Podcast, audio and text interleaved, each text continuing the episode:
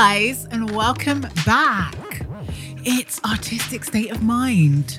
Um, rebrand, actually. um, I don't know why I laughed. Um, but welcome back to the fourth season of Artistic State of Mind. Um, before I before we get on with the show, actually, obviously you guys have been on our Twitter. If you haven't, where have you been?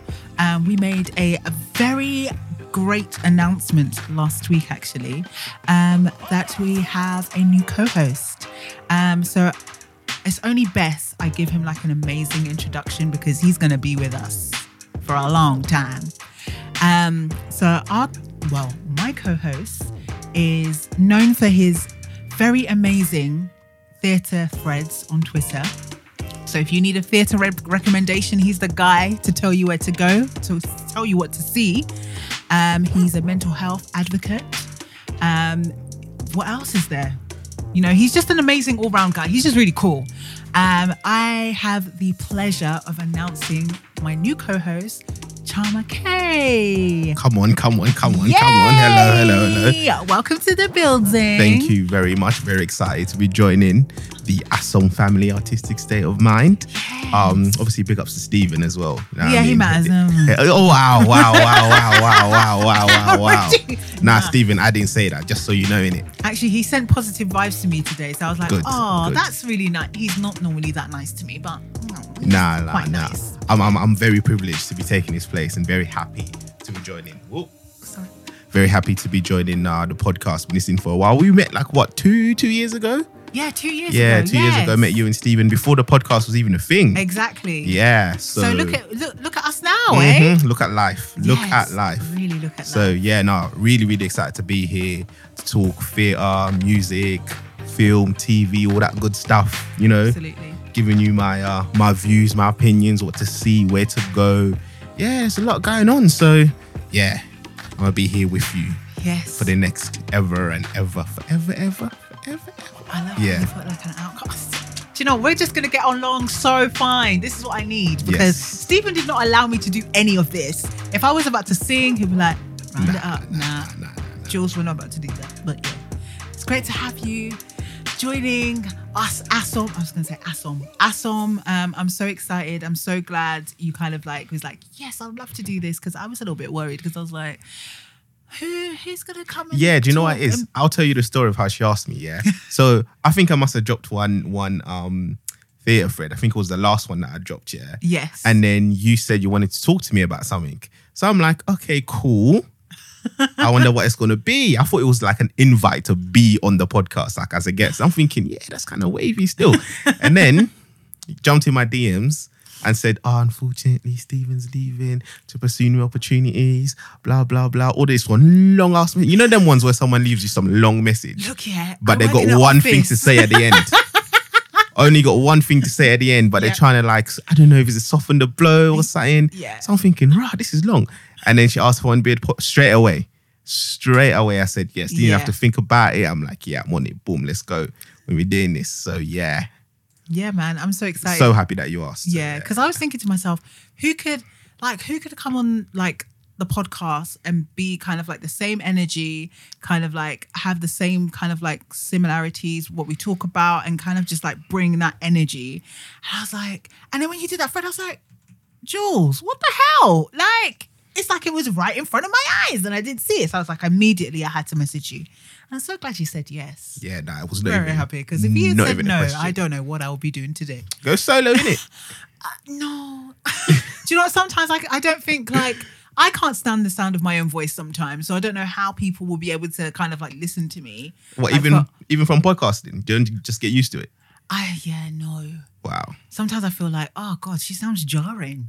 See, now I feel like am I too into myself? Because I got used to it. Now I'm like, yeah. I think it's I like just a hear me. myself. It's just a me thing. Mm. Because sometimes I don't I don't feel like my voice matches who what I look like or I don't know.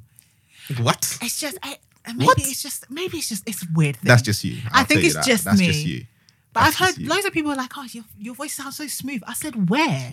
where does it sound smooth? I feel like I sound hella whiny. Like I'm always whining about something. So I'm just like, Who mm. said that? But who said you sound whiny? No, me. Oh, you said it. Okay. 'Cause Yeah. You know, certain people say that they're trying to say something. No, Yeah, certain people kind of like are really nice about it. Okay. No one's ever said that I'm whiny, unless maybe that's why they don't listen.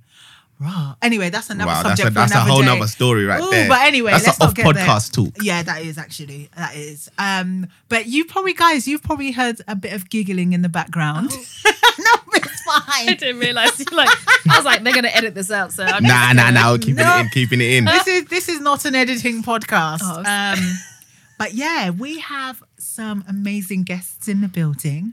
First episode in that in, and we have some guests, and I'm so excited. So, Yes. do you want to introduce? Yes, yes, yes, I do. So we have, first of all, uh, an amazing writer. Uh, you've been writing for, well, we'll speak to her about a few years, and I've known you on Twitter for a few years. Meant to link up a couple times, hasn't happened, but finally, it's great to meet you, Miss Atlanta Green. Say hello to the people, them. Hi. Was that dash done? Yeah. Hi everyone. Thanks for having me, guys. I'm really excited. No problem, not a problem. And with her is Miss Mumba Jasmine, fellow Zambian. So, so, so, so, so, so happy that on my first podcast, I got another Zambian with me. Slowly taking over the world. I feel yeah. left out, but you know. Yes. Um, I was gonna say also just I realized my Twitter is really confusing, so I didn't want people to find me online. So I've got Mumba underscore Jasmine, but that's my middle name. So Oh. it's so interesting. So every now and then, like we had this pro- problem with the brochure for uh, Theatre Five Hundred Three. I was like, that's my middle name. so my full name is Mumba Dodwell, but you know what? If you find me on Twitter, that's okay. You'll find me through that way. Them ones. Who you trying to hide from? I don't, I just was like, I was like, nah, no one needs to know my name. But then I gave my middle name away. So like that's even more incriminating. Like if someone wants to find my details, they've got. Or now you're just giving your full name away. exactly. So, but, it's on, Yeah. but it's online anyway. And then everyone can find out about you. Google, Yep. Google is people's friends, and Yep. people use it very well. but to be fair, you want people to find you now because you got new workout. Yeah, that's true. So, really, is that a bad thing? No, it's all right. It's just when I was a teenager. Yeah, yeah, yeah, yeah. yeah, I like Twitter since 2009. I'm like, oh my god. If I look back, what's on there? Yeah, we need to be careful with that one, boy. Trust me, trust me. People I just, I don't tweet. I just retweet. Boy, even even that one, even that one, you're not safe. You know, sometimes you like something from like 2006, and someone will say, "Oh, look what Joe's like in 2006." Blah blah blah, cancelled. So yeah, I don't think so. I, yeah, well, people, well, I feel cancelled already, but you know, I don't feel like I've like tweeted or retweeted anything incriminating. No, I don't think so. not. I don't To be honest so. with you. But Because- boy, the internet never forgets in it. Exactly. That's why if I want to have like a rant or a conversation, I'm putting it on Snapchat or Instagram and it's disappeared after 24 hours and no one can come and judge me. You Well, that's in why you that can moment- save snaps. No, Yeah, people can't save your snaps. You Oh, can, but oh, is it? can't. I Um, thought well, people unless, can save snaps. Unless they record it on their phone. oh shit. Oh, Oh, people can do that. crap. Yeah, an iPhone. You can record Boy. your screen. Oh well, that's Boy. finished then. I know that's about all of finished. that. but I've not said all that. anything incriminating. No. Just just cussed a few people Boy, in regards to other things, but that's about it. But anyway, we've been waffling on. Welcome, guys. Uh, well, welcome, ladies, to the podcast. Thank It you. is uh, such a pleasure to have you on. I am just so excited because I like host a podcast and listening to you talking about like listening to your own voice. That's sometimes me. I feel like I'm going crazy editing at home by myself, um, and I'm hearing my own voice going, "Mumba, you need to be quiet. Can you can you say less? Can you not do this?" Um, so I understand that, but it's so exciting to be on a podcast and not like be the person with the information. So even so, I'm listening to you guys. I'm like, "Oh, I need to write notes so I can ask about this. But like in my head because I'm like, that's really cool. I. I can sit back. sit back and relax Yeah. and let us do the work. Yeah. The interesting work that I haven't done for a what feels like a lifetime, but hey Nah, ho. two months. Come on, come on. You got this. Um, so before we get to know um obviously Mumba and Atlanta, um, we'll probably start off with um what's the downbeat. So what's been happening? Because actually, before that, how has everyone been? See, I've already forgot the format of the show. there we go. How has everyone been? Working out the Obviously, kinks. yeah, good. Obviously, you know, being on hiatus, come back from the summer house. Let's just wrap it up. It's win- what is it? Winter. It's autumn slash winter with a bit of summer as well I mean, thrown like, in it, there. it was like 20 degrees today. Yeah, it's weird. It's where? really weird. Where? Because I don't. I'm the. I don't It think I really felt was. It like- was, yeah. And I came with the wrong jacket because I thought, do you know what? The fur is ready to come out, and I feel like a fool because loads of people were looking at me like, "What is this girl doing? Does she does she not get the memo about the forecast today?" Clearly, I didn't. But you know, it is what it is. But yeah, how's everyone's summer been? I think it's gone summer. so quick.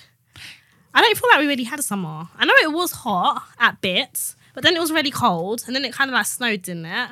So it just didn't really feel like much of a summer. I think I think it did feel for us because we were doing an arts council application during Yeah, that whole summer. We were so like busy yeah, trying to plan for summer just went so quick. Oh wow. Yeah, Yeah, it was. it's weird. It's gone quick. I don't really remember summer 2018. And now it's lost like winter slash Yeah, I don't know how we got here, but we're here now. How about everybody else? Um, this is like I think it's now becoming one of the first few summers. You know, when you've graduated from uni and you've gone out of education and you had an actual summer. Um, so this year I was lucky enough to be working during the summer, um, being an assistant director at a show, and so I thought that I would like have some chill time. And then my calendar just came became like packed. I was like, August, I'm gonna chill. And next thing I know, I'm doing all this stuff, and I'm like, I just want to sleep. I just want to have the summer I had when I was at school, where I knew like for six weeks, that's that's it. But um, so yeah, so I had a really busy summer, um, but it's been good and like planning for Black Ice and just doing other things um, personally. And I yeah, it's been good. It's been a good summer. Good stuff. And you, John, how has your week been? Summer. A week, summer, Weeks, summer? well, summer. Football's coming home, innit? That was summer. Dreaming. Yeah, but football did not come home. it didn't come home. But, you But know what I mean? I lived the dream. I lived the dream. it was so close. It's so close. I lived the dream. How close was it? the though? dream died. Feels like it was just yesterday. Um, no, no, summer was alright. You know, I've I had a decent summer. The weather was nice. Went to um a beach. What beach did I go to? Camber Sands. Ooh. Yeah, proper like sandy beach in England. I was like, wow. Where is this in England? Where's Camber Sands? In Boy, Cornwall. nah, nah, nah, nah, No, nah, nah, nah. I, I can't be reaching Cornwall. That's long. Um, nah, that's long. That's long. I think it's in like s- s- like Sussex or something. I think it's in Sussex. But yeah, beautiful beach. Uh, I did that. No, I think it was one of those summers where I just made a lot of memories. Just Oh, those are running- always yeah, nice. it was it was one of those that when it was over, I was like, oh, that was a nice summer.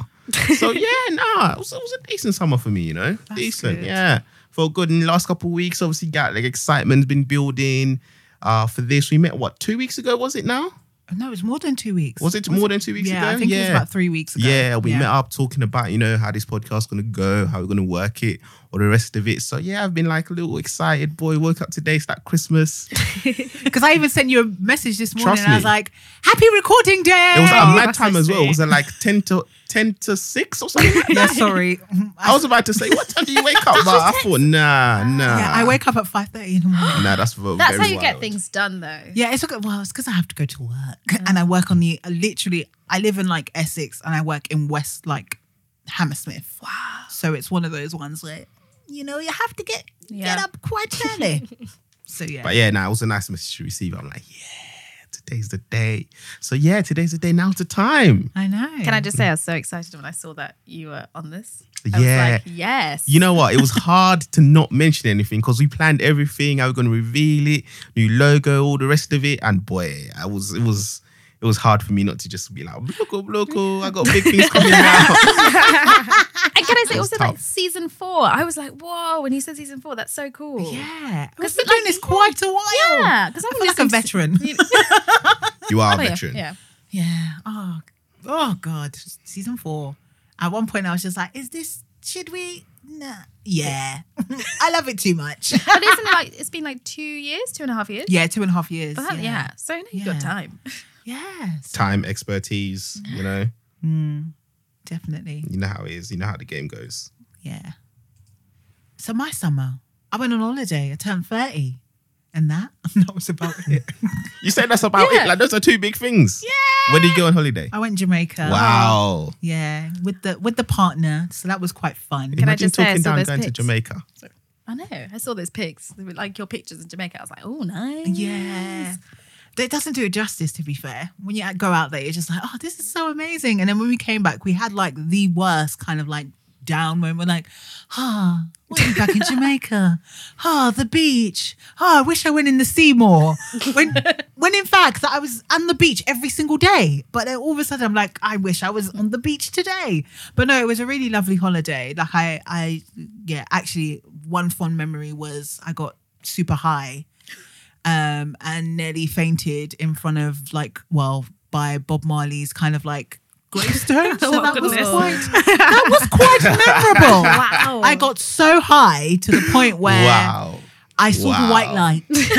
um, so that was quite fun. Mm-hmm. And then towards the end of the holiday, my boyfriend also got really high where he thought he was going to die and was Oh telling my me to call the God. ambulance. I said, ambulance where? Where in Jamaica am I calling the ambulance? Calm down. That's so true. Sometimes I think about like being home in Zambia, I'm like the ambulance. I was like, where were they? That's a good point, you know. where? I don't think I've ever seen one in Zambia, you know. Now I think of I gotta ask my mum when I go home. Like, wow. So I was just like, but yeah, no, it was a lovely holiday and then came back and just kind of like enjoyed the rest of what was summer. I don't know what if I did much. I don't think I did much. No, I just did a bit of writing and that was about it. And here we are in autumn. Mm-hmm. Winter. So quick. But yeah. Um, what was I gonna say? It's like I don't know how this show runs. What's the downbeat? Is that what's next? That's where you see. See? But you- boy. See, this is this is what I mean. We're great, great team already. This is what this is what I need. Um, so what's the downbeat? So obviously you guys know how the show runs. Well, I like to think I know how the show runs. Um, so what's the downbeat? Is basically what has been happening um in regards to theatre, film, and TV over not even over the summer in the last couple of weeks. Um, so the first one is that came you brought up was to do with music Oh yeah, yeah, yeah. because yeah, I know yeah. nothing about music. So, Oh, you know. okay, okay. Well, I'll just tell you what I've been listening to myself. Okay. I'll tell you what I listened to just today, actually. Finally listened to the Carter Five. Everybody's been hyping about it. Oh, Have you guys listened to the Wayne? Carter Five? No. Listen to No. Carter Five? Boy, I've been hearing about how the Carter Five bangs. It's so sick. When did he release It's the it? best album. Um Wasn't it Are like we in last October? week? Wasn't Yeah, it like so last last oh, month. it's proper recent. I didn't even know yeah, he yeah, making yeah, yeah. music Lil, still. he just dropped it. I know out where Lil out. Wayne's got a new album. I'm thinking, wow, I'm gonna hate this. I tell you what, I liked it, didn't love it. Liked it, didn't love it. It is about I don't know how many tracks it is, but it's 88 minutes long. So I remember, Why? uh, yeah, That's quite long. That is that Why? is that is lo- why. That's a good question. Why? That is very Why is the album so long? There's a couple tracks on there that bang. I'm not gonna lie, but halfway through, when you realize that you're like 10 tracks in and you're like halfway through an album, it's just exhausting. Oh god, it feels like it's a Chris Brown thing where Yeah. he did like the Oh my 4,500 God. tracks. So do you know what it One is? album. I was thinking to myself, why? Our albums getting too long. Um, our artists getting not lazy. Can't say they're lazy because they're dropping lots of tracks. But f- for me personally, an album should be. It should carry a concept. Do you know what I mean? Yeah. You should feel when I finish an album, I like to feel that sense of catharsis, like almost like when I've finished watching a theater show finish watching a film, be like, Yeah. that was good. Not like I can just jump back Yeah, to track to any three song, that yeah. I thought banged. I want to feel like Yeah. I've gone on a journey. So yeah, you expect like a beginning, a middle, and an end. Yeah. You know, you just think, oh, that was a great body of work right there. Exactly, exactly. Now, when you're telling me that your album's 88 minutes long, I kind of feel like one of two things is going to happen. I'm either going to feel like this is a chore to listen to, which is what Mm. happened for me with the Carter 5, or I'm not going to treat it like an album. I'm going to treat it like it's a playlist. And the way I Um. interact with a playlist versus how I interact with an album is very different. Different. I interact with an album like, okay, this is like serious work now. We're going to listen to this, give it all my time and attention. Whereas the way I'd, I'd, I'd, I'd a metaphor I'd use, not metaphor, but analogy I'd use is if you've got, you know, sometimes you just have TV on in the background, yeah? Yeah, sometimes you have TV on. Background in the- noise. Trust me. Yeah. Or sometimes you have something that you're actually watching. So for me, uh, playlists are, are, are background noise or something to just set a vibe. I don't really have to listen to it. I don't have to analyze, especially something like hip hop. You want to like analyze the lyrics, feel the beat, the production, see, see what they're saying. But when you got an hour and a half, nah, I, f- I just felt exhausted listening That's to a it. lifetime Couldn't get- movie right there. Yeah. Really is. It's probably So- quantity over quality, though, isn't it? So they That's- feel like if they release a lot, then something must bang. Yeah. Something. Even if it's one song that must hit top 10.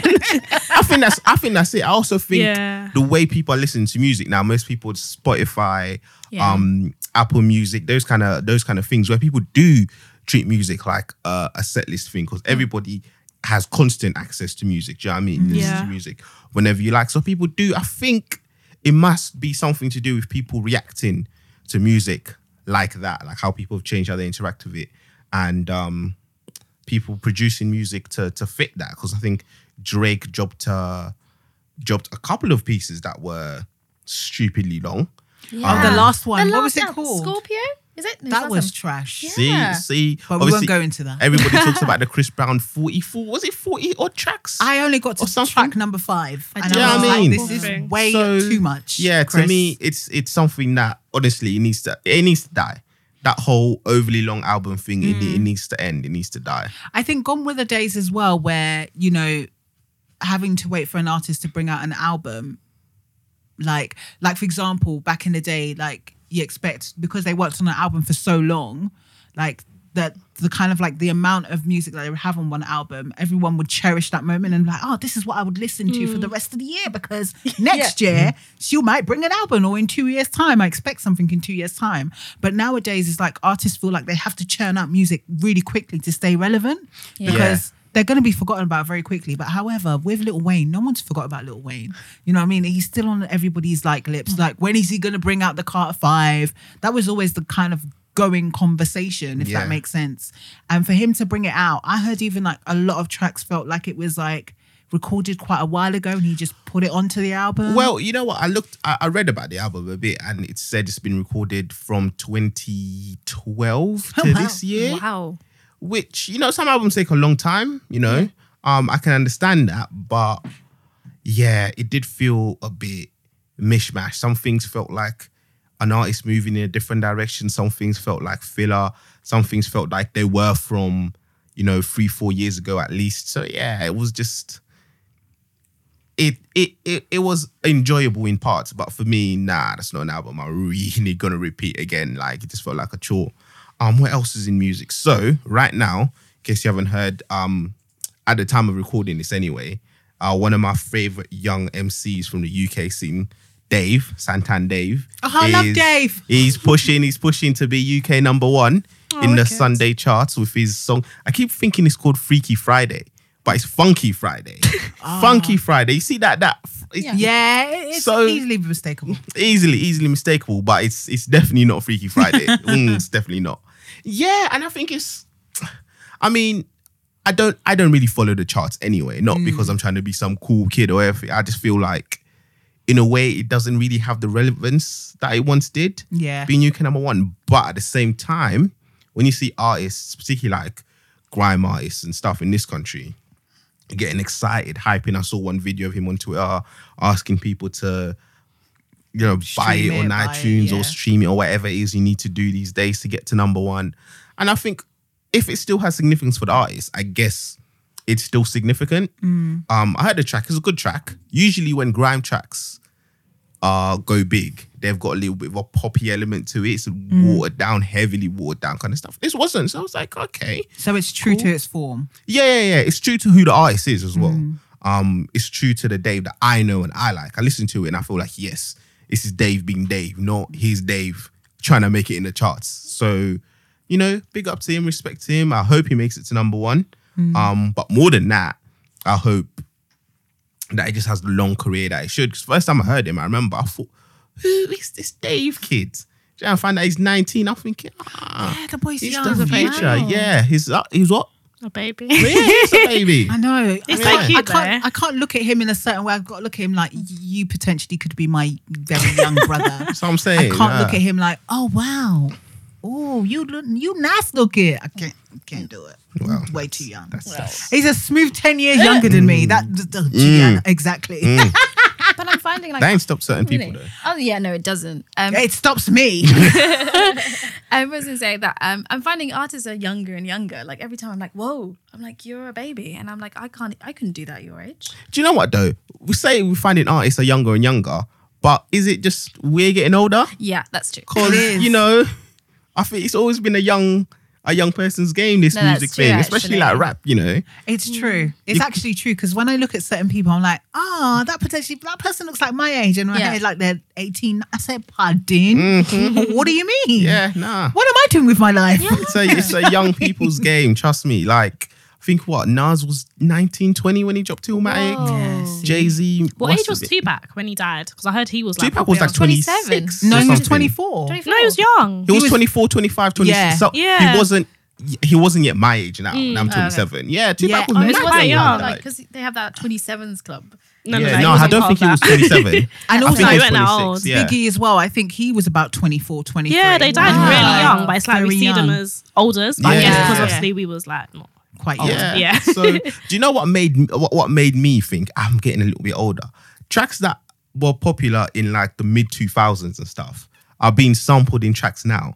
And I'm thinking that track came out like two days Yeah. ago. How are you dropping in the sample? And then you got these young kids Yeah. like, oh my god, this is a banger! Big up to this person for And- bringing it. and then I think to myself, I think to myself, it Came out like ten years ago. yeah. Where were and you? I'm thinking this is how mans who were like 28, 29, 30 must have felt in 1994 when Nas sampled Michael Jackson in Illmatic, thinking, yo, what are these young cats doing? Sampling Michael Jackson on the Yeah. track. That's classic. So, you know, it's just a, a cycle that just repeats itself over and over It's again. true. You know, our time has come, our time is going. I know. The sun sets, the sun rises. I don't know how we got there, that but oh my god. Boy, talking about how young Davey is, isn't it? yeah, feeling like his little kid now. Plus, let's be honest, he can't can't turn around at like 25 plus and say, you know what I'm gonna do? I'm gonna become an MC and become a rapper. Nah, nah, nah, nah, nah. Unless you look But- hella Really? young. No, you have to start young.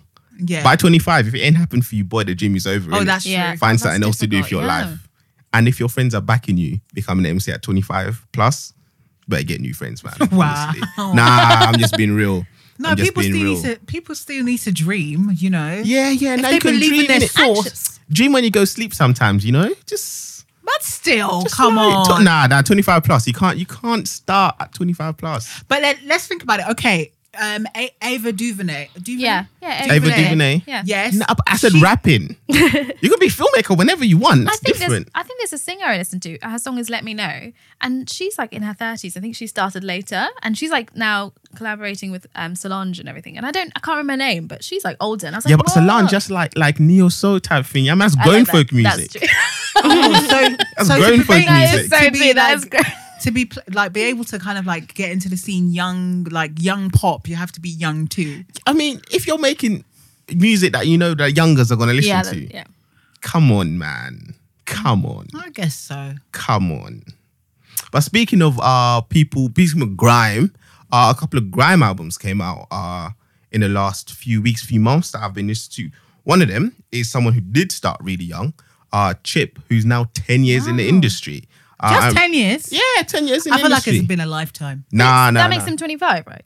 Like, did, Chip, did, he start when he's he like? started no no no so he came he burst onto the scene with um a I remember freestyle that he done on uh tim westwood's show Okay. yeah yeah yeah he done one freestyle on tim westwood and everyone's like this kid chipmunk I remember one of my friends told me this kid, have you heard of Chipmunk? I said, that's a stupid name. Yeah. I watched the freestyle. I was like, ooh, that was cold. I think it was one of the early, early, early Fire in the Booths. Oh, okay. I don't even think it was called Fire in the Booth back in them days. But yeah, Chipmunk and this one light skinned kid who I don't, I don't know where he's gone. But he dropped 10 10, you know, to celebrate Wow. 10 years in the industry and all the rest of it. Oh, so there's a message behind it. Yeah, yeah, yeah, yeah. There's a message behind the name. Uh, uh, Oh. no, it was it wasn't for me. Yeah, I was a bit. It was, I was disappointed.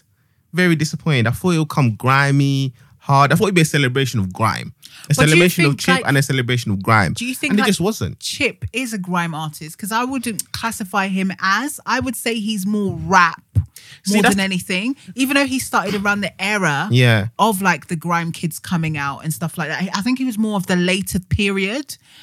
But at the same time, I don't know. I I, I would say at his best, Hmm. and at his best is unquestionably grime. That's what I think. And it wasn't him at his best. So you're thinking you're celebrating your career up to this point. I felt it was just a little bit lackluster. It didn't feel to me like uh the strongest effort.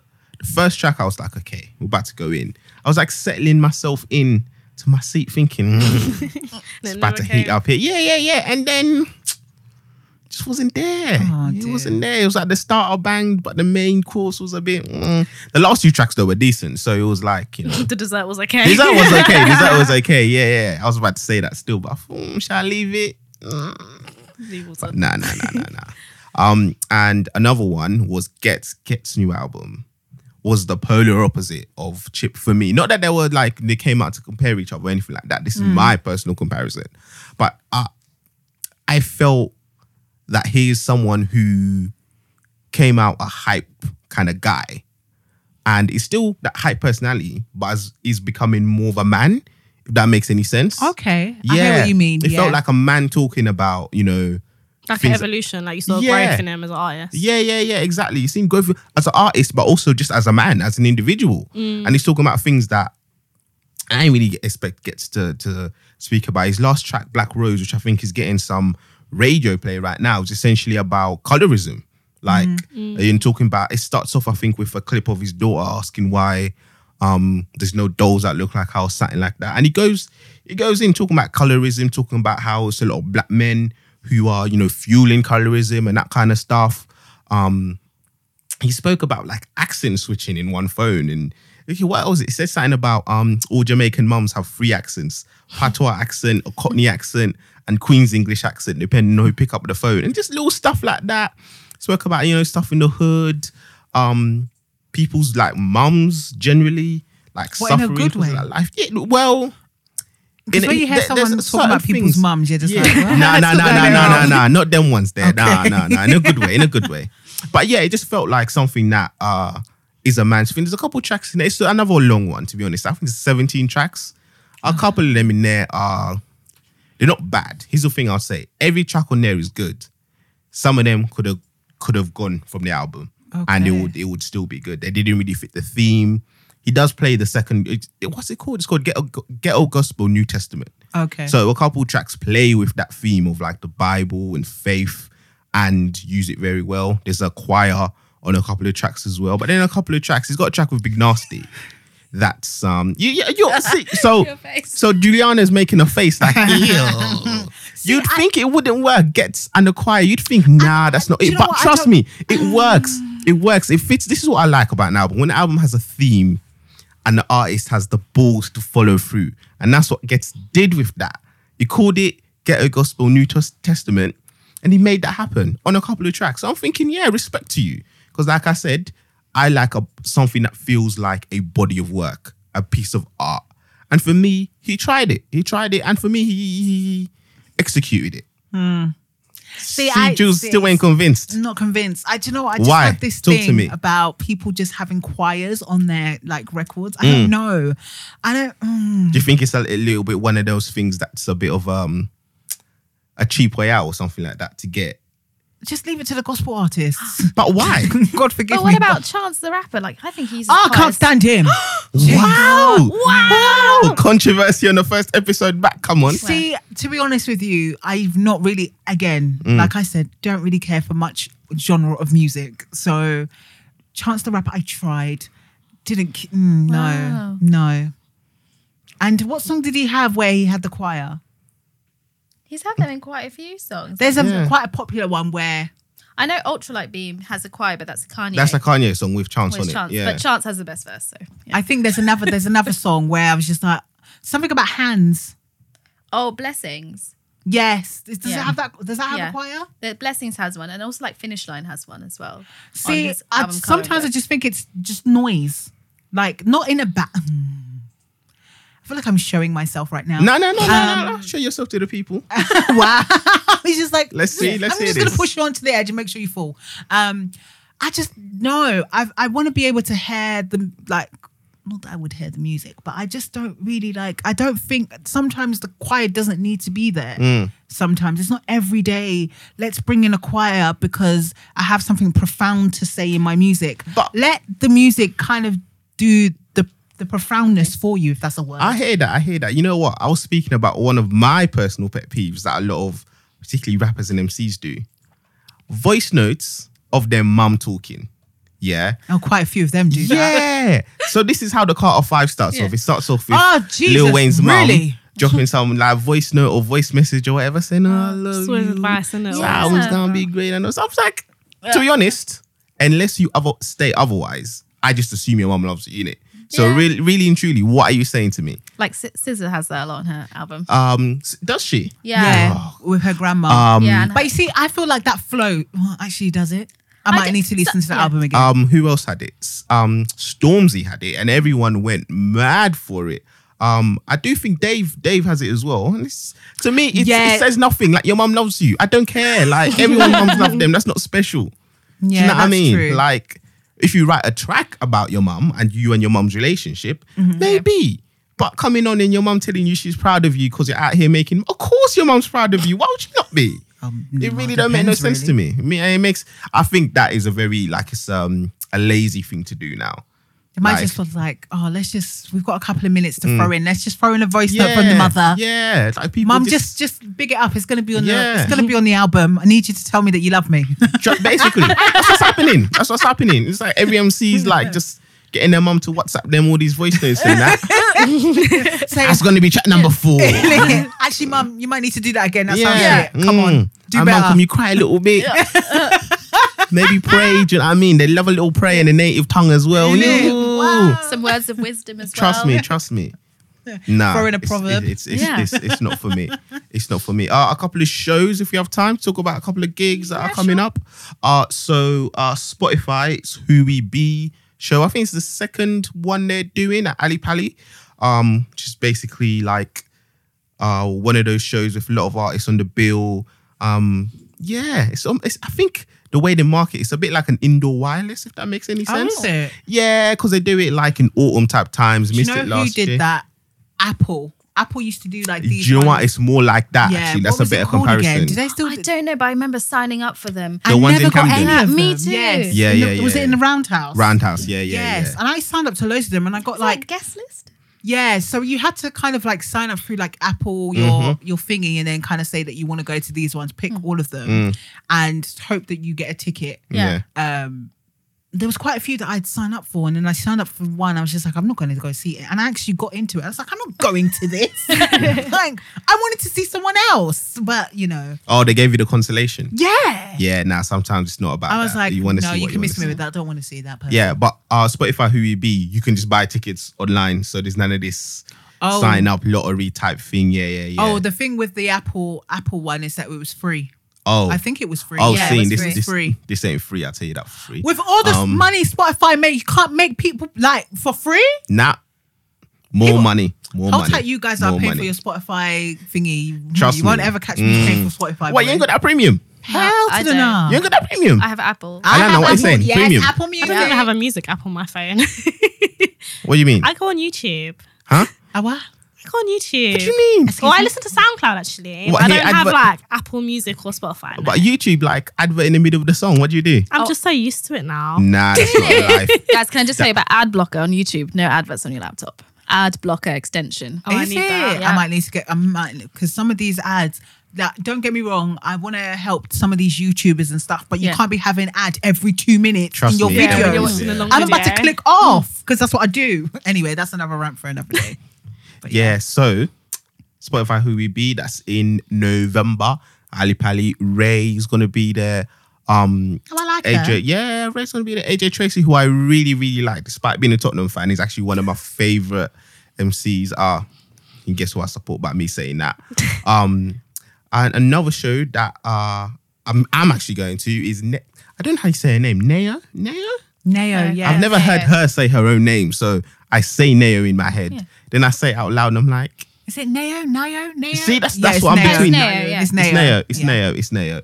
Yeah, so she's gonna be playing in March. It's one of them ones where the tickets just Oh. came out and just had to cop them because boy, she is one of my favorite UK artists at the moment. And she's dripping new music now. So okay, yeah, I think she's just drip- come out with an. Uh, is it an EP or an album? I can never tell which one is. No, no, no, no. no. It's, it's I don't think it is an EP. I think I she's think it's an album. teasing new tracks from the album. Yeah. Yeah. Uh, so there's three tracks out on Spotify. If you're a fan of Neo, want a more spoke about grime, so want a more soulful vibe. I like what I'm hearing so far. Okay. Um, it's a lot more melancholic than her first album.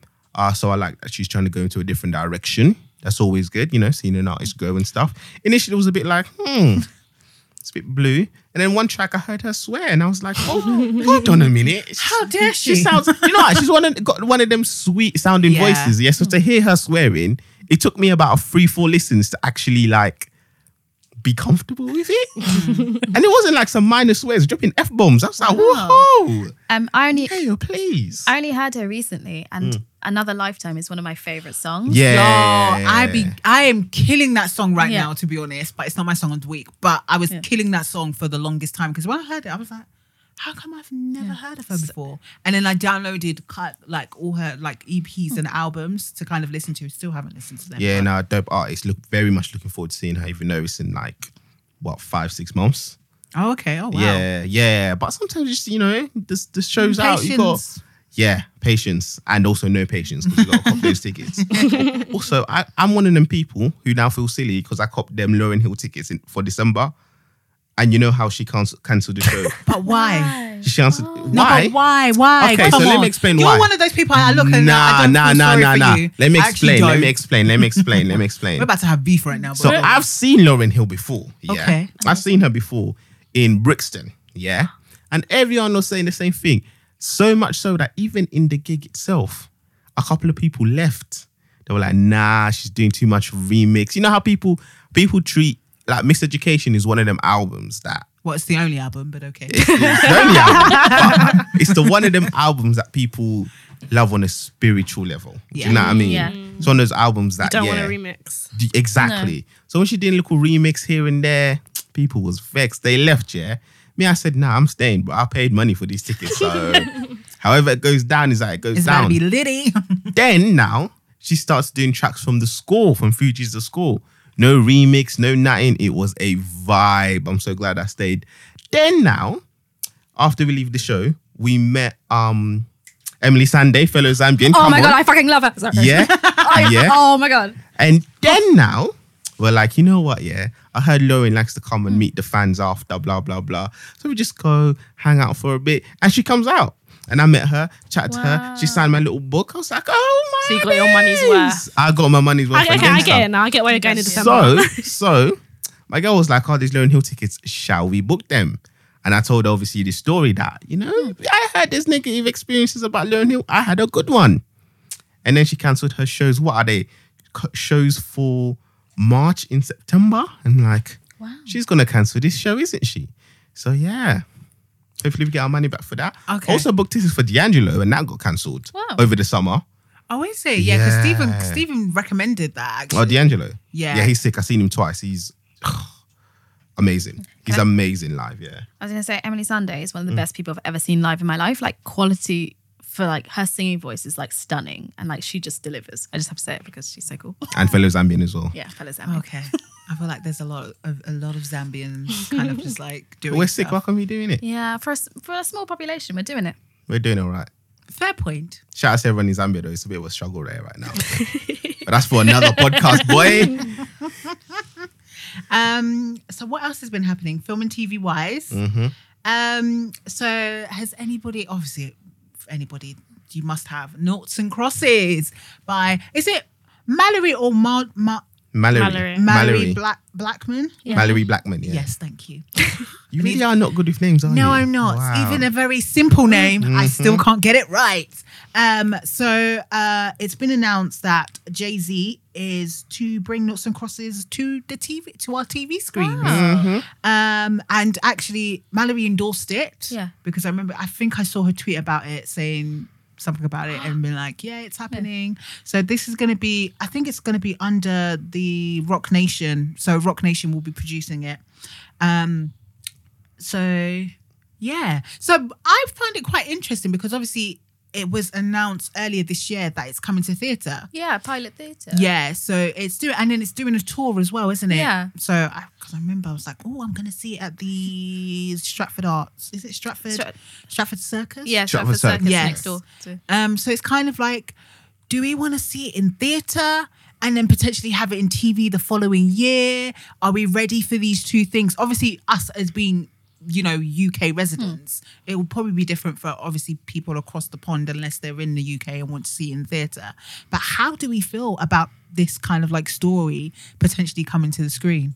I don't think I want to see it on screen. Yeah, neat. And I don't think, like, as respectful as I can be, I don't think Jay Z should be the one to bring it there. Obviously, it's a story that's come out quite a long time ago. So to us, it's quite a classic. Yeah. And I feel like there were a lot, I don't know, there's a lot more better people that could have put it on a set on screen story than him. And I just feel like if he does it, it may just taint it a bit. Mm. Like we don't want it to be American. We don't want the story to be compromised. We don't want certain things to, you know, turn into like I don't know, empire or power times two. Mm. Like, I think just because it's a classic, sometimes like leave it alone. And I think even bringing it to fair, I think that's respectful enough. That's a great platform to put it on. And that's why we don't need it on screen. Maybe if we didn't have it in theater and it wasn't getting revived, we'd want to see it somewhere else. But Yeah. we've we've got it back now. So I don't know. But I, I definitely agree with you because Yeah. like, I just feel like to have it come out in theatre. yeah, I think that's, good enough, great. ain't it? Yeah. To then have it on TV, nah, you're doing too much. Like, come mm. on, let's like, let us. I'm happy for her though. Definitely. Yeah, As a am, writer, it's like this is amazing because obviously she wrote it so long ago. So it's like it's great that people are recognizing it now. But at the same time, it's like please don't let this be what spoils the story. Yeah. Because the story's so good as it is. Do you know what I mean? Yeah. And also, I think that like there's something nice about it being British theatre here for Black British artists because so much of um, the Black British experience is filtered through American eyes, and um, and having in theatre and having Heather do it. Heather is such a fabulous actress. Can I just say who's doing it for who's in pilot theatre? Um, so she um, yeah she's playing the lead in that, and um, I think that just knowing the people and the community who are making it just makes it so much more like I feel really invested. I'm like, I'm gonna give you my money. I'm gonna Yeah. give you my money. I'm gonna come to the theatre. I'm gonna come to Stratford Circus on the other side of London for me. Come and see the show. Well, for Jay Z, I mean, like, yeah, as you said, I don't know why why he wants What to do he's it. getting out of it. Mm. How about you? You know what? Yeah. So obviously, like everybody, I read the book, and now looking back at the story and the crux of the story, I just think how this play in 2018, maybe 2019 when it comes out? Um, because I don't think I'm a massive spoiler Yeah. to say what the story is, which is essentially a world where the paradigms of being black and being white are Oh my god, you spoiled it for me because I haven't read it. No, I'm joking. Boy, I mean, I haven't read it. I, I have Yeah. all the books, but I haven't read it. Are you, like are you being serious? Hold on, no, no. I thought she was joking. Are you being serious? Yeah, You're being serious? I'm being serious. Rotted. I don't know. I know, What to do you know what about. What are you waiting for? To, Innit? to be honest with you, I've got just so many books. Like I've got a list of books that I'm still trying to get through, and it, it's there. I've literally bought all like all of them. How many is it? I think it's like I don't know. I only read. I read the the first one. Yeah. No, no, no, no, there's no. a trilogy, There's- and she recently bought out the I haven't read all last one. Maybe Yeah, yeah. maybe I think about the next two one was years like ago. n- knife, knife edge and checkmate. Oh my and god. an eye for an eye. Oh, an eye for Yeah. an eye. Yeah, yeah. See, yeah. I even bought that when it came out, and it's still, on my bookshelf. I haven't read it. I'm so confused. Where have I been? I need to get these books Where now. have you been? That's okay, good so I don't feel I feel less bad now because Mumba's only read one of them. Yeah, I was like, think- that's think it. Everyone has definitely read the first one, but I don't know about the rest of them. But for me, it- it's it's at the time I was like, oh yeah, this is revolutionary, crazy. The, the story in and of itself is a good story, but can I vibe with now having grown um that race reverse type story? Can I vibe with it personally now? I feel very differently about the story itself.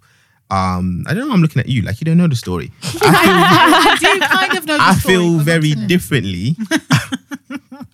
I feel very differently about the story itself now than when I first read it, if that makes any sense. Yeah. Um, and I just wonder if a lot of us should feel so differently about the story. Like it's one of those, I think a lot of um people kind of that age, mid 20s, early 30s type of thing, um, relate to it on that like a childhood, it's a childhood memory, uh, and we relate to it on that level, being black and British and whatever. But boy, I I I struggle now to look back at that story and think, yeah, it's relatable. And also I struggle to think this is a good thing to be put on a mainstream platform like TV, whoever's bringing it there. Um, because I think I, I I fear, I guess, that it might fuel foolish reverse racism kind of arguments, you know?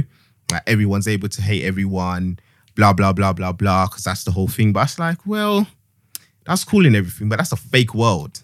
And this is real life. Yeah. So, and people people struggle to accept real life. Do you know what I mean? And Very real true. racism in the real Yeah. world. So, to put out something that uh kind of says essentially part of the moral of the story is if we were in power, we would treat them the same. And I'm like, hmm. Yeah, I get what you mean. Now. Yeah. Yeah, so personally, that's my my thing. That That's in, that's an interesting yeah, I, kind I, of way I to yeah, I, look t- I at view it. the story totally, totally differently, and yeah, I, I, that's the reason I don't want anyone to really bring it on screen. If it does come on screen, well, I watch it, yeah, out of curiosity. Um, but yeah, I just don't vibe with the story like I used to, to Mm. be honest. I feel like I've just deflated the room now. no, that, that's an Yeah, interesting. it's a way, proper 'cause I- interesting yeah, because yeah. yeah, because I didn't look at it from that in that way. Mm. And yes, I do know a bit of the story, um, but I, kind of like hearing you say it like that, I'm like, Mm. ah, yeah. Do we want to bring that out in that? Mm. And especially like with kind of like television, how would it then be glamorized? Is there a certain way they will now kind of like Yeah.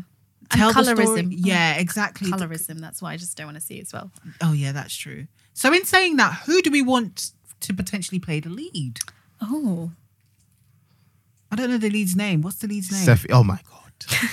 I feel like how am I even saying this? I'm sorry, my babe. what was the full name? Something weird, per- Persephone or something like that. I don't remember. I Then can't remember. I remember what it looks like, but I, don't remember, ever saying it out loud. and I remember looking at it for boy. yeah, it's gonna be a that's struggle the name to that read. I just have to read. But then they, sh- they said Sephy, and I was like, I could, I could vibe with that one there. I think it's, I think it's pronounced Persephone though. I've grown and learned things. I never knew. Oh, oh wow. growth. That's yeah, growth. that. Yeah, yeah, yeah, yeah. Wow. I'm not sure how I would want to see in the lead. I think it's one of I'll those have things that a new face. It, it might That's be exactly a new Yeah. face that comes out of nowhere because I think everyone who I can think about might just be yeah too old for the role. Yeah. I think it's something that yeah, it's one of those a new face. Even bursts. Letitia Wright? Letitia, ah, she's No, baby faced. I think She's a real right, baby yeah. faced, but she could do it because she's so baby faced. Like, how old is she in real life? I'm not sure. I think she's like in her 20s. Boy, she's one of them people that could be any age. If you told me she was 30, I'd be like, yeah, cool. She told me she's 21, I'd be like, yeah, cool. Wouldn't argue. Um, Letitia, Letitia would be good in the role.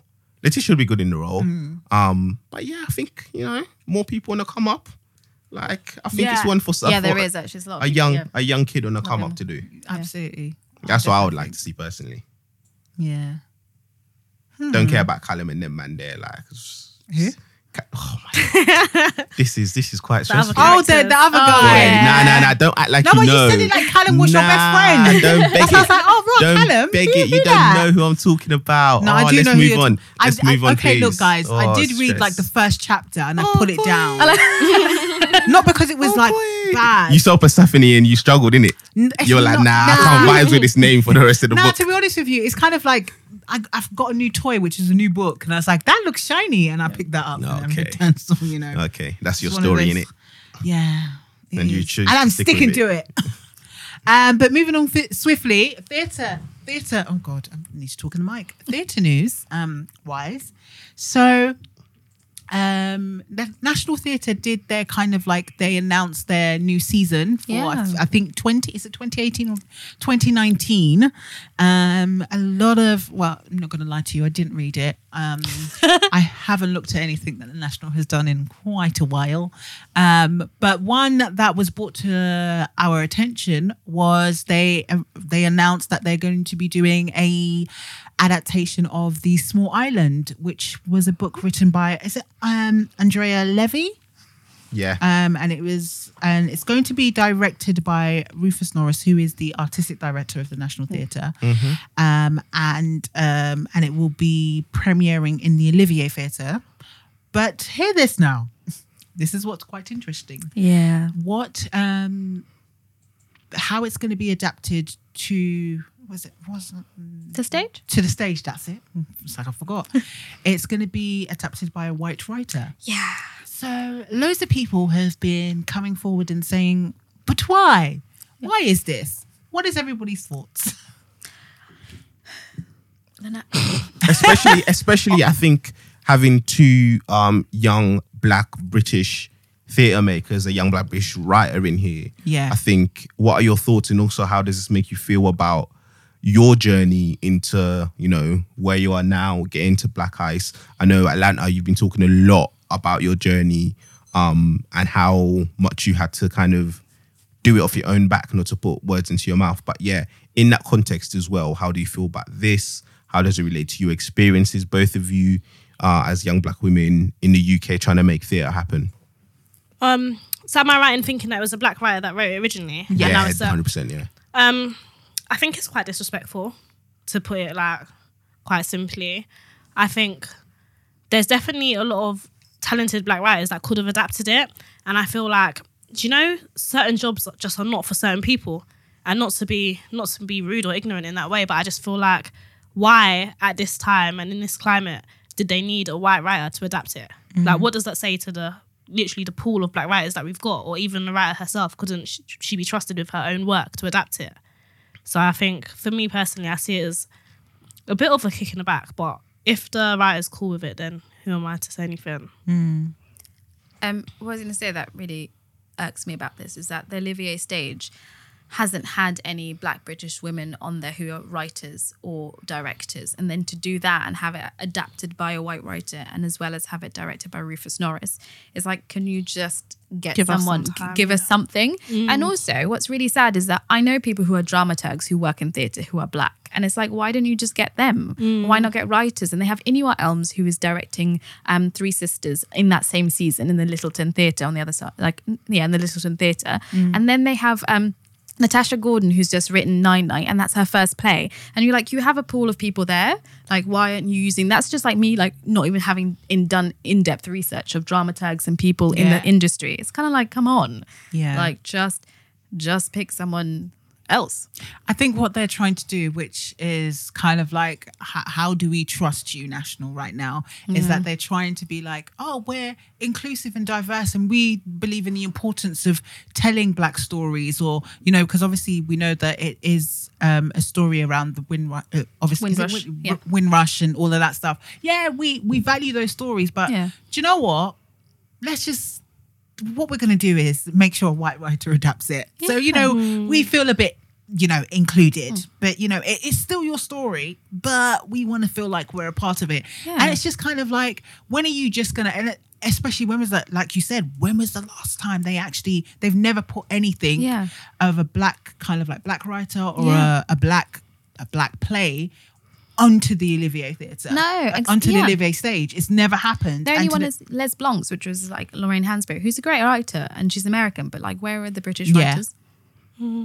And in terms of the second half of the question, in terms of how that, how does that scene that relate to your personal stories, um, getting into the world of theatre and making theatre? It makes me quite protective of my stories, actually. I'll tell a story really quickly, actually, because I think I had to go through this experience to really value my work. But I wrote a short play called The Currency of Sex. Sorry, I'm really laughing. You have to That laugh was or you'll cry. the, that was in Oh, yeah, your sister, Yeah, my um, sister's in it. So come and hear Oh, the joke. wasn't it? yeah, the original. So I had it for it was a ten minute short that I originally had at the um Her Story Festival, and Yeah. your sister acted in it. One of the actor story was basically these are two women, um, they're two sex workers. One's in a Nigerian brothel, and one's a high class escort in London. And in the um the brief at the front, the character introductions, etc. These were both to be black women, and for me that was a pivotal point because I didn't want it to be a race thing. I wanted to show that we've got a high class escort and someone who's obviously not. so this was picked up for a rapid write response night at a certain theatre, and you, they s- you put gave it away with rapid write response. Is that the no, thing? no, no, they do it at a lot of theatres. Okay, good. Because I was like, oh, that one. no. so You can tell us the theatre afterwards. so I wanna probably not for the best, but um, they put a right director to um to adapt this for me for another ten minute short, and this director um didn't invite me into rehearsals. To be honest, I was working, so I didn't have a problem with that, and I was happy to just go and see it on a day. When I saw it, he'd casted a white woman as the high class escort and a Indian woman as the Nigerian woman. Oh my and suddenly, I was, Rage! I was in the audience literally with tears in my eyes because the narrative completely changed. It was suddenly we've got this white classy escort that's making thousands of pounds, and then you've got this Indian who can't pronounce all these Nigerian foods. Like it was just a mess. So, like, that- and for me, after that, I was like. I can't really just trust anyone with my work mm. because something so simple as a character change completely changed the narrative and it was suddenly about race. And for me, when I wrote it, it was never about race. Mm. So yeah, as a writer, I'm very protective over my work. Oh my honestly, God. Mm. because I'm- something so mm. simple, a director can just change mm. the whole atmosphere of the piece. Yeah, it was atro- atrocious. Nah, I hear you. And as you said, So you wrote- livid. yeah, you wrote it in the front. Yeah. So no, like they can't, they're not meant to do that. no, no, no, Yeah. they're not. It states It was in the- very, very you play. disrespectful. Yeah, Yeah. that's so that's that's Wow. terrible. Yeah. yeah. No, Um, that's It was wild. heartbreaking, honestly. Yeah, I can imagine. It was just it changed the whole story. Yeah. Because the character, not to give it away, to give it away. One of the characters, she dies of um, AIDS at the end. The character that's living in Nigeria, and the other character, she manages to walk away from this life of sex work because she's made enough money to you know go back to normality. And it was suddenly like, oh, so the white woman's fine, the black one dies, Mm. and it's just like, oh my god, it was never meant to be like this. Mm, it becomes like poverty porn. Pardon the pun. Literally, it and you've got all like as that, yeah. a theatre that predominantly has a lot of white people. The theatre that this was in, it was suddenly like I'm just bringing a black story to stage to be Mm. laughed at. It's no longer sensitive, and for me as a black writer, it was just like never, like Mm. never, like it was just disgusting. Mm, Yeah, it's my story. Wow. um, gosh, I think for me, like, um, I so this is gonna make sense in a second, but I read the book "Slay in Your Lane," which I think every black girl needs to read. Still read. reading that book, by Yeah. the way. It's a good book, and it's Is that the is that the culture book or is that another Black one? Girl's Bible. Oh, Black Girl's Bible. Yeah. yeah, Um, okay.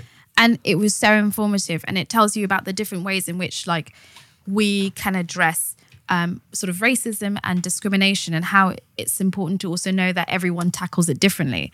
And i was reading i was like yes that's true. Everyone tackles it differently. Some people are really like on their twitter like activists like retweeting people and like sending them messages and things like that. And sometimes um, people are on the streets protesting. And one of the things is an educator. And i think that that's something i do.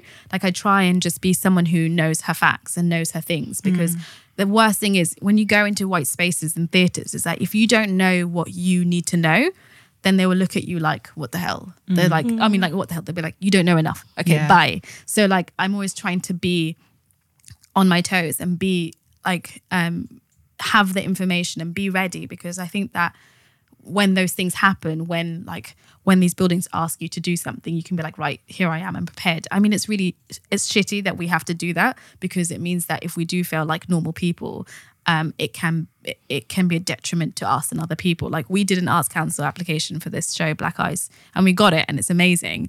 But like like we had to ask so many different people to get help um and I think that it was just so nerve wracking asking also the right people for help as well, and knowing like we are three black women applying for arts Who's council grant. side? Yeah, who can you trust that will give us Yeah. the right like advice? it's mm. so it was so kind of it was kind of stressful. So I think that yeah. So I always try and know what I'm like know what I'm doing and prepare. I'm I try and be prepared. Yeah, I, I want to be like that because to be honest with you, sometimes I don't know if my facts are accurate. I tend to kind of just be like, yeah, this is really bad and blah, blah, blah, and blah.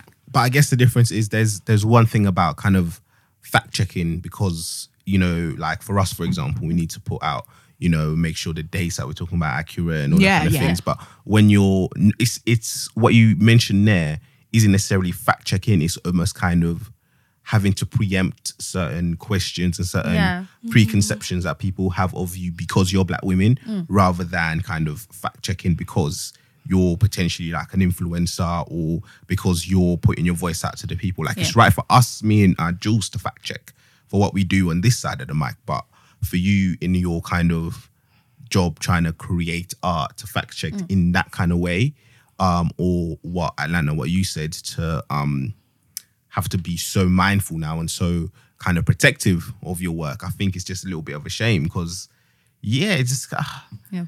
It, it just adds like it can't be easy for anyone to get into this game. Oh, and it just it's just one of those things where it's just another level. And I think it's interesting you both told us told us your different stories because I think that really will tell people listening that these are actually the, the the barriers that exist because you're black women. You know, people can say, well, is it self-inflicted? Is it something that's mental? But you're actually giving um life and and um actually making me see and making your audience see why it is actually that that you go through and what those barriers are. So uh, I just had a question following up from your story, Atlanta. So um so Mumba's your director for this show. Um, I'm right in thinking this is your first kind of feature length um So Play. um, I wrote this and had it performed before a year ago.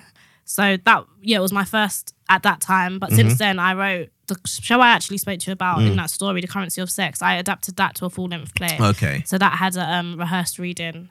So I would say this is probably like my third time putting on a full length piece. Okay. So was it because of the experience you had, which you told in that story, did that influence your choice to find a black woman to be your director for Black Ice?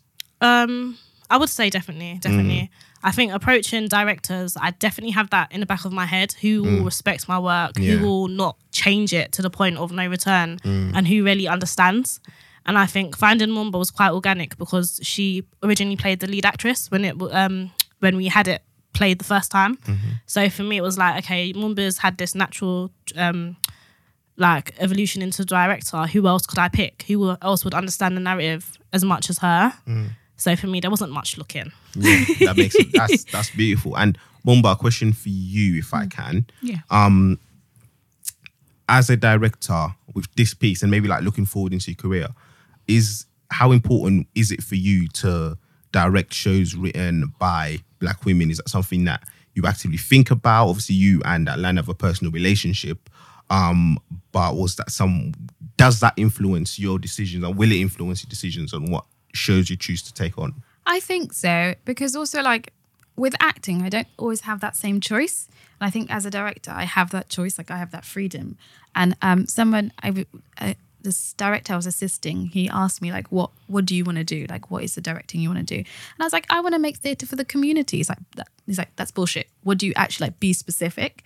And I was like, "I want to make theatre for Black women. That's all. Like, I want to see myself. I want to see my mum. I want to see my grandma. I want to see those people." Um, and that and that's what I do most of the time. Like I want to also help and empower other Black women. Um, I've been lucky enough to go to the intro, do and in, finish a course at the Young Vic on a directing course, and that's also how I met, um, how Atlanta saw me direct something. I directed one of her short pieces called Black Boys Don't Cry, um, and so uh, yeah, that's always something for me. Like I will always seek out and go towards women and women of color, but a lot of the time Black women. That's super dope. Yeah, I'm just sitting here that. thinking, wow. and I also, I was going back onto the um, kind of like telling our like telling our stories and stuff like that, and the importance of kind of allowing it to remain as authentic as possible. Um, I think this is why it's important that you know the face of the decision makers need to change. Yeah, you know I, i'm always speaking about it all the time. Like let's like you you guys talk so highly about diversity and how it's important then make that change.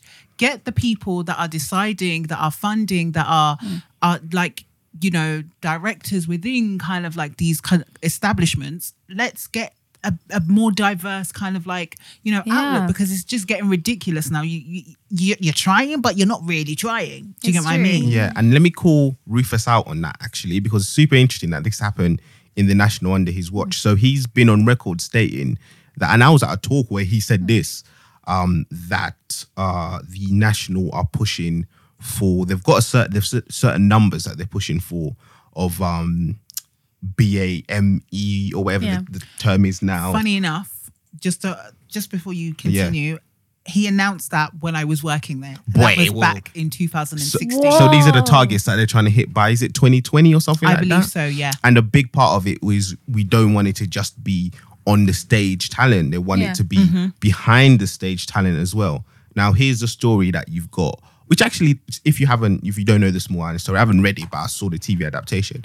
It's not even an all black cast type of thing. Do you know what I mean? It's it's uh, a number of the cast are like Jamaican, another cast are like white English. So it's not even like a it's a story of black people yeah. Um, but it's not a all black type story. So here you are with this story written by a black person um, about some experiences of black people in this country. So you've already got the on stage talent built into the story anyway. Um, you've got the opportunity to have behind the stage talent, uh, black talent working on it. And then you don't take it. He himself takes the opportunity Yeah. to direct it and uh, employs uh, um, uh, a, a, a writer who a writer who isn't black to adapt it. So it's a bit like this is kind of Going it's a bit against mooky. what Do you know what I mean? It's Yeah. going against what it initially announced. And the thing you said about uh, it being in the Olivier as well. Um, obviously, what is it? Barbershop Chronicles was there.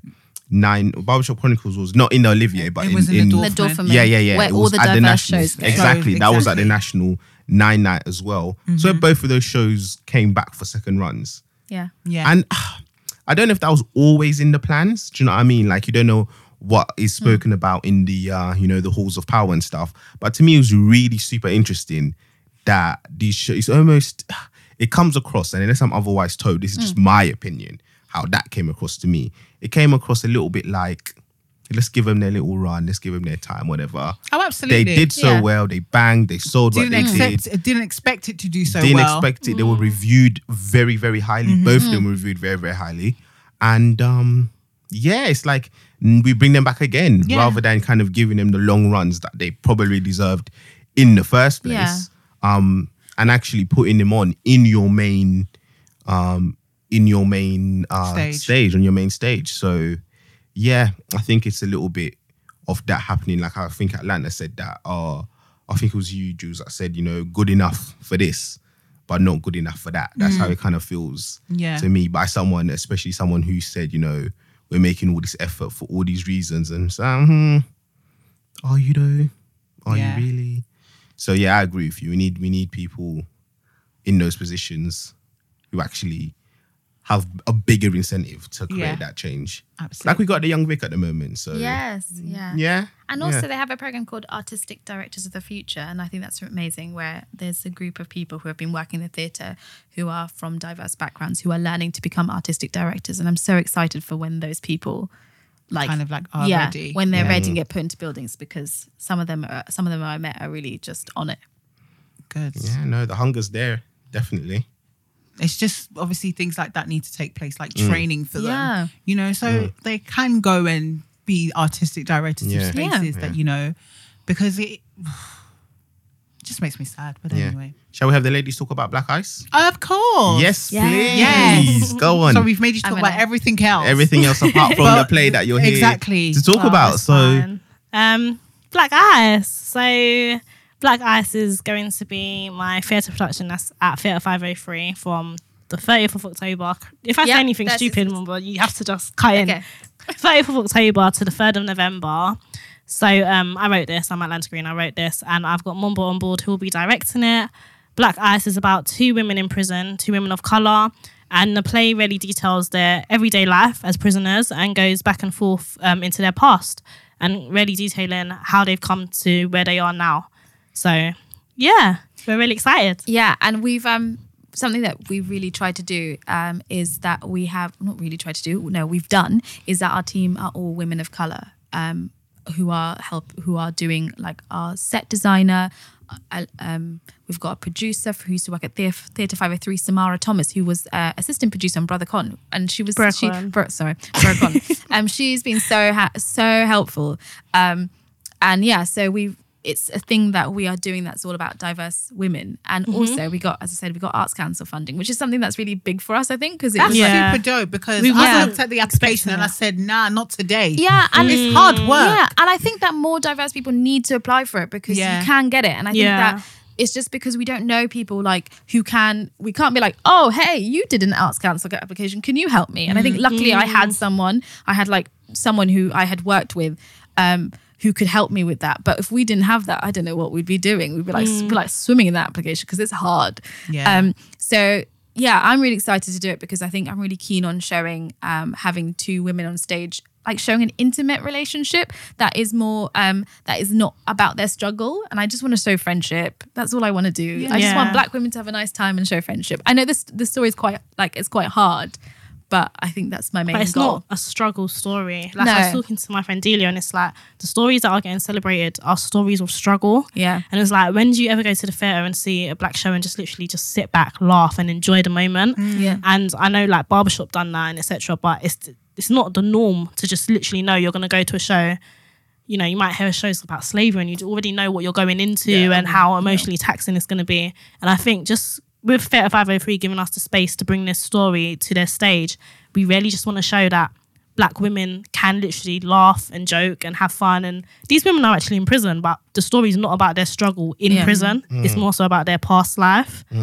Um, another thing that we've done also with help from Arts Council is so this story, the two um, characters in this story, they detail that they've um, gone through things in their life. So um, drug abuse, domestic violence, going through the care system.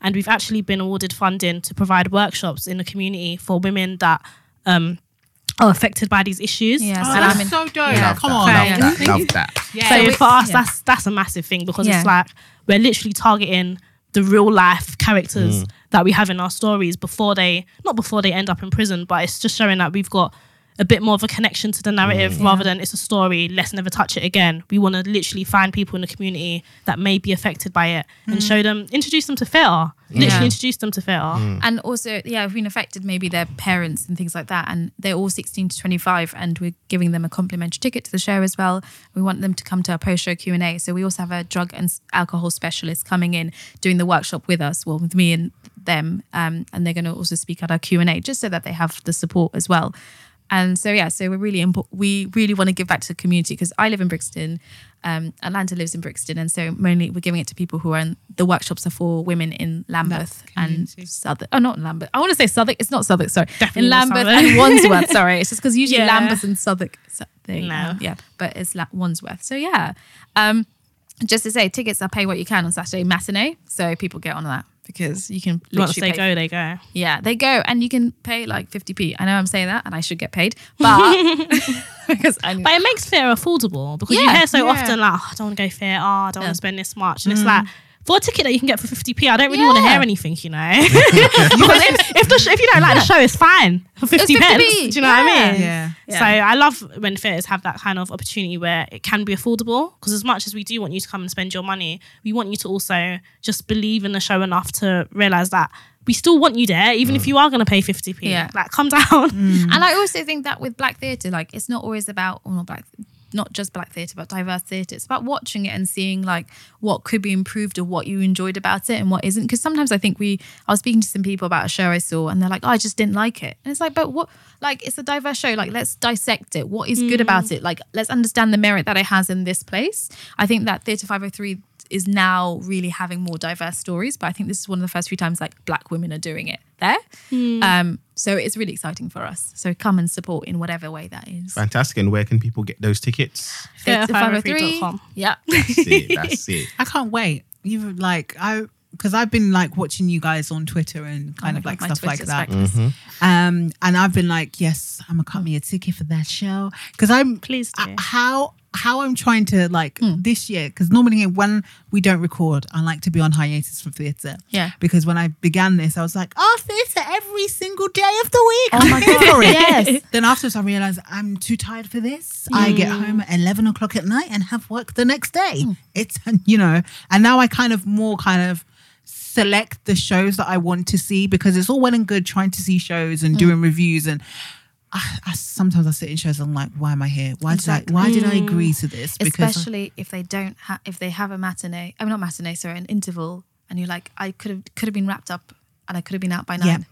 There's mm. quite a few shows I have go. seen, and there's quite a few shows that I've not returned from the matinee. And think, thank God, I was able to get home in time for about nine o'clock, nine thirty, in my bed, ready to kind of chill, you know. But no, I'm definitely going to see the show, and I Oh, think yes, it's thank you. important, you know, like you said, for stories like these. It's just like just to see, just like black women, just like everybody else. Do you know what I mean? Mm. Not having, not, you don't have to see us in the struggle. Do you get what I'm saying? Yeah, the struggle does happen, but we laugh with each other. Mm. You mm. know, we share moments with each other. You know, we talk together. It- just like any other person, you know, we experience those things. Is that at the end of the day, we're human beings. Yeah. And to kind of like, to kind of like touch on that i think it's so important and it's we need to kind of have like we're having stories like that but i think we need to be given the opportunity to tell those stories and i Yeah. think eh, like i always say like when i write i write with the intention of sharing the human the real human experience because that's what's important that's what touches people do you get what i'm saying and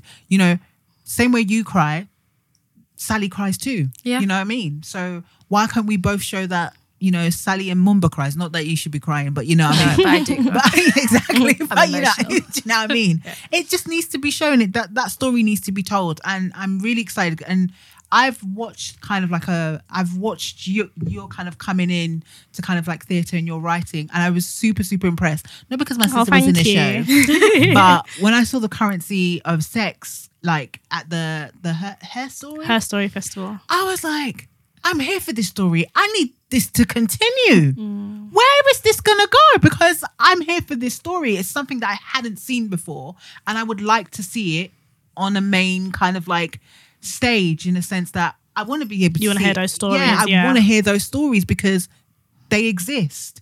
And it's those telling stories that I really kind of like draw to, like stories that kind of like I don't see on my everyday basis, but I know that it's happening. But someone is telling me that story, and I'm like, wow.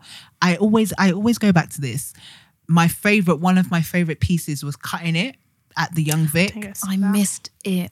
I'm It's so upset. Till this day, it's my number one because, again, it was a story about young black women, the FGM Yeah. kind of, and I never knew about it, but I was educated in the mo- hmm. in that moment. But even though it's kind of like a sad story, but I was educated, but I was taken aback by it because it's a story, it's somebody's story, hmm. and it's been brought onto the stage for other people like myself who didn't know about it to kind of be more informed about it. And that's all it takes. Do you get what I'm saying? So I think it's super, super important. And yeah, I've waffled on. Nah, it was a good talk. that was good. Yeah, wasn't it? yeah, it was a good talk. So just remind the people again um, what this show is and where they can get them tickets and when they can see it. So Black Ice is a theatre production. Um, it's on from the 30th of October to the 3rd of November. So that's a Tuesday to a Saturday. We've got six shows between that time. So it's on every evening at 7.30 p.m. But Saturday we have a matinee performance. Mumba. Matinee. Oh, the matinee, Matinee. performance. Yeah. And uh, no, you oh, carry on. Oh, I carry on. Say the Oh. rest that I didn't say. I was like, um, what do I need to say? Theatre 503 website. Just have a look at that. Also, we have a Twitter uh, page. So look at, at the Black Ice Play and you can just find out all the information about it there. Um, so yeah, but definitely check out the Thea- Theatre 503 website because you can book tickets now. Just book them. Yeah, book them. Because I know I'm really bad at booking tickets. Um, so I can, I'll be like, yeah, I'll just book them last minute. No, book them now. Cool. Book And- them now. Thank you very much. And just quickly, one more question before we kind of like take it to our sound waves. What does theatre look like for you? Like, what's your future? What do you see your future in theatre being? Um,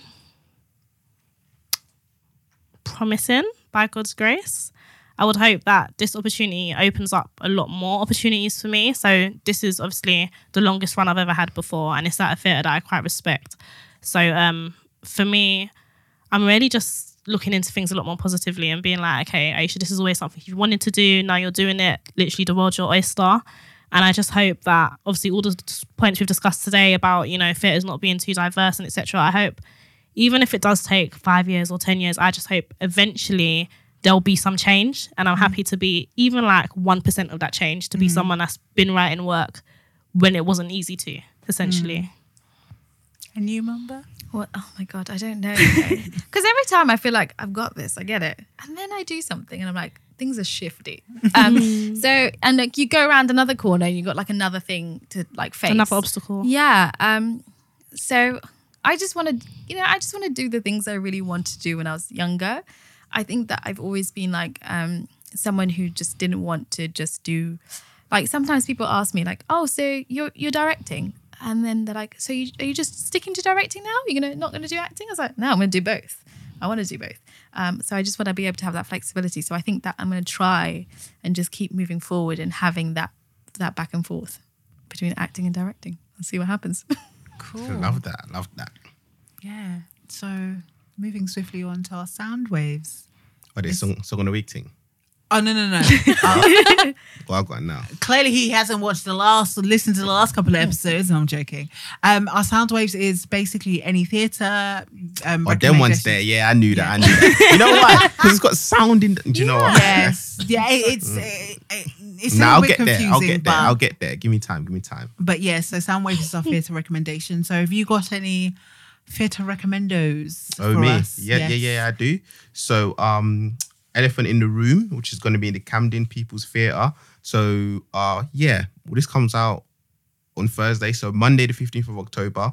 It's only on for one night. It's a one man show directed by Lanray Malalu. I hope I uh, pronounced that correctly. definitely better than how i would pronounce Yeah, it so trust me. kudos Um, to you uh, and it's a it's about a black man who goes through mental health struggles. Seems like he's got his life in order, but behind the scenes he's going through, um, yeah, his own struggles. Uh, something that I definitely rate to on a very very real level, having gone through my own mental struggles and you know being the theatre lover that I am. So I had to give that a shout out.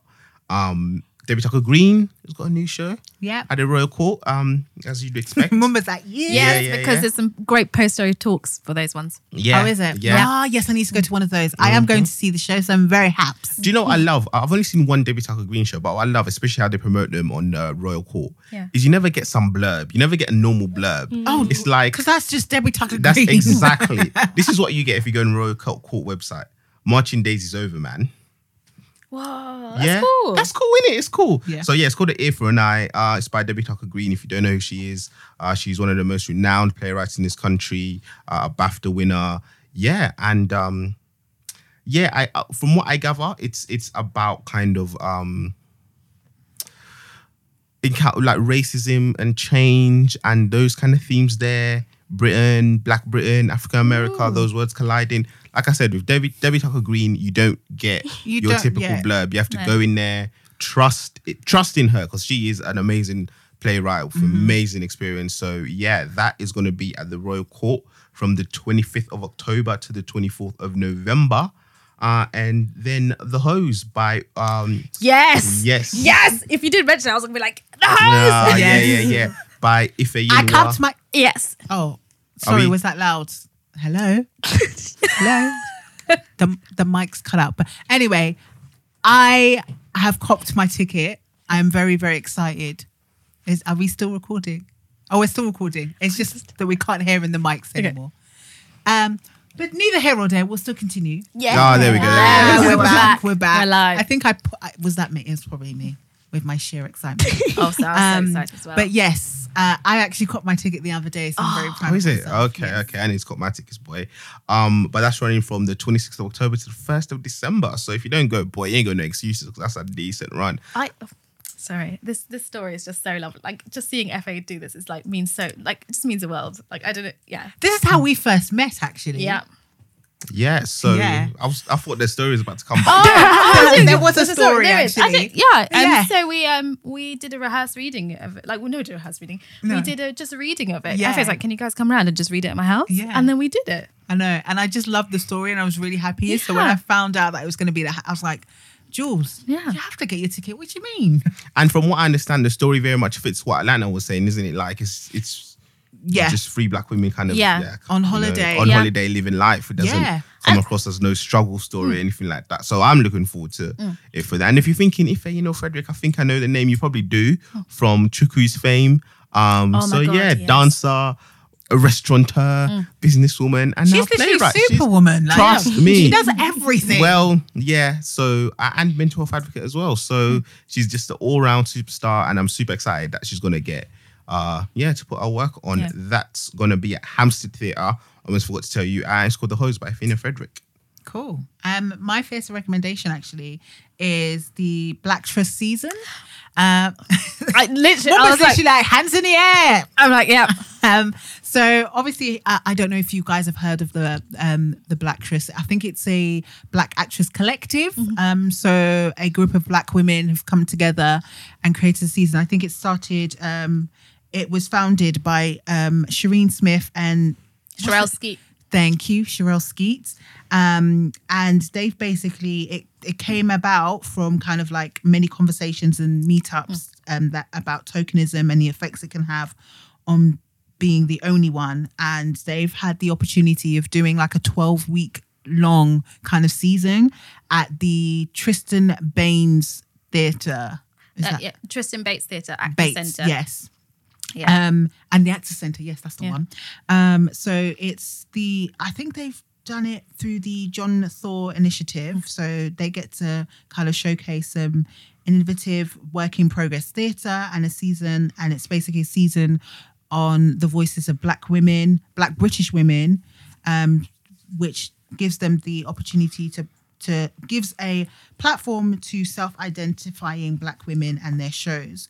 Um, I think the season kicked off with the ball. I believe is actually There was there was something called Vagina something and Glitter. I Oh, is it? Yeah, and the ball was on yesterday. Yesterday, I saw that. yeah. That was really good. is it. Yeah, so good. So they, I've got, I think they've got quite a few shows. I, I wasn't able to list all of them, but Yep. if you go on the on the Tristan Bates Theatre website, you can definitely see all the shows and you can get some tickets. I saw some great ones, and I'm like, oh, I'm gonna lose all my money. Yeah, all my are- money's going. Yeah, tickets are five pounds. I mean, five to seven pounds. So Yeah. they're, not bad. Um, the reason why I also I'm so excited by this and know a lot is because I'm I'm directing something in December for it. Ah.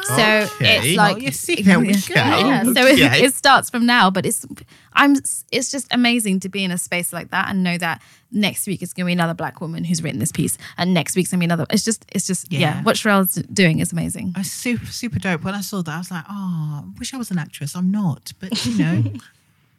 but I think it's a great kind of thing. And I'm excited to go and see some shows Yeah, and be like, dope, yeah. Coming out feeling liberated and be like, yes, I'm ready to write some stuff. So Love that. super, Yeah. super Love that. excited. and also like it's a chance to like network. I think that Yeah. Sherelle's idea of it is like invite. She's like invite people from the industry who you know will will direct or develop the show or will produce the show. So like.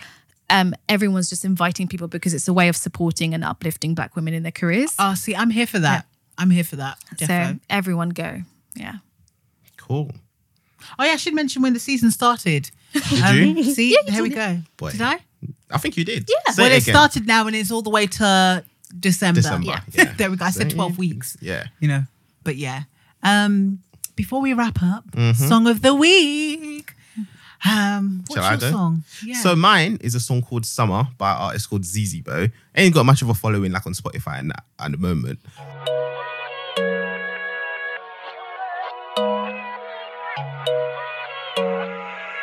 Got some got that sauce in it. Hot like summer, baby, let me love ya. Baby, what's your number? Baby, come to my area, let me hold you till the morning. Show you a little something, baby, what's your answer? Let me be your lover.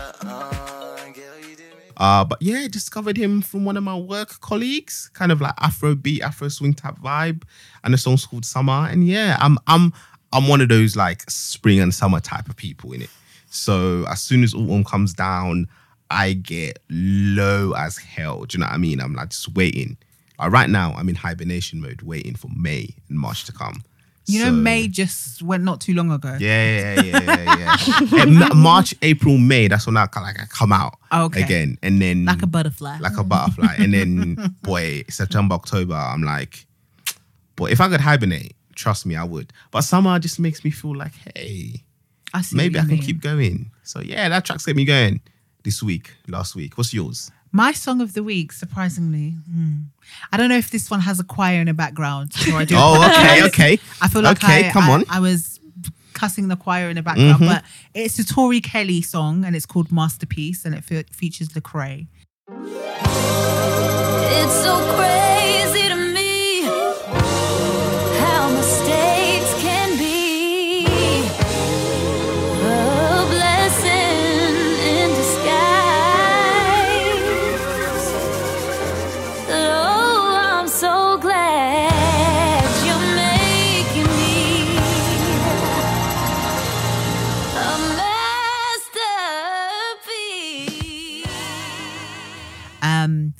I, funny, uh, the, how I came across this song is because um, I'm doing a devotion on my Holy Bible app, um, and she has a devotion kind of like eight day kind of thing where you read and stuff like that. And I was like, oh, she's like an artist, like a pop artist, but she done a gospel album. So I was like, oh, okay. And then one night I couldn't really sleep, so I was like, what can I, what can I listen to? That will put me to sleep. She didn't put me to sleep like that, like, you know. But I heard this song called Masterpiece, and I was just like, I'm so in love with this song because a lot of the stuff that was said, the message is what I'm currently going through right now. You know, you know when you feel like you you're in a space where you compare yourself to other people where sometimes that you don't need to do that. You're on your own journey and your journey is what matters and just focus on that. But sometimes you know us being human beings was like oh what they have that looks nice. Why haven't I got it? Da, da, da. so I'm trying to kind of like get out of that kind of like spirit and stuff like that. And that song really kind of was like compelling and I really really liked it and it's got a little bit of bounce to it as well everywhere all the other songs were just a bit kind of like gospely not that I don't like gospel music but it was a bit gospely so that's my song of the week Um, but yeah, do you ladies have any songs that you've been listening to this week? Atlanta's like, like pointing no, pointing no. away. Um oh, what do I listen to? Um it was really strange. Like there's some there's a song called Dunes by Alabama Shakes, which I really like. And it's like this weird song. My friend just not a weird song. They're a really cool band. My friend sent it to me. And whenever I feel a bit like low, I'm like, this song, it just like it's really nice. But the one I really like, um uh one I'm really listening to all the time is uh Why Don't You by Cleo Sol.